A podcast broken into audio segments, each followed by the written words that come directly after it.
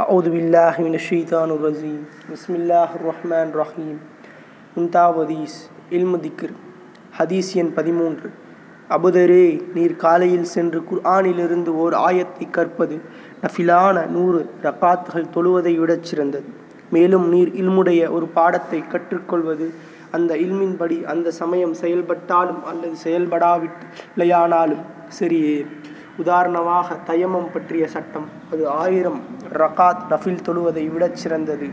என்று தன்னிடம் நபி ஸல்லல்லாஹு அலைஹி அவர்கள் கூறியதாக ஹஜ்ரத் அபுதர் அலி அல்லாஹ் அன்ஹு அவர்கள் அறிவிக்கிறார்கள். நூல் இப்னு மாசா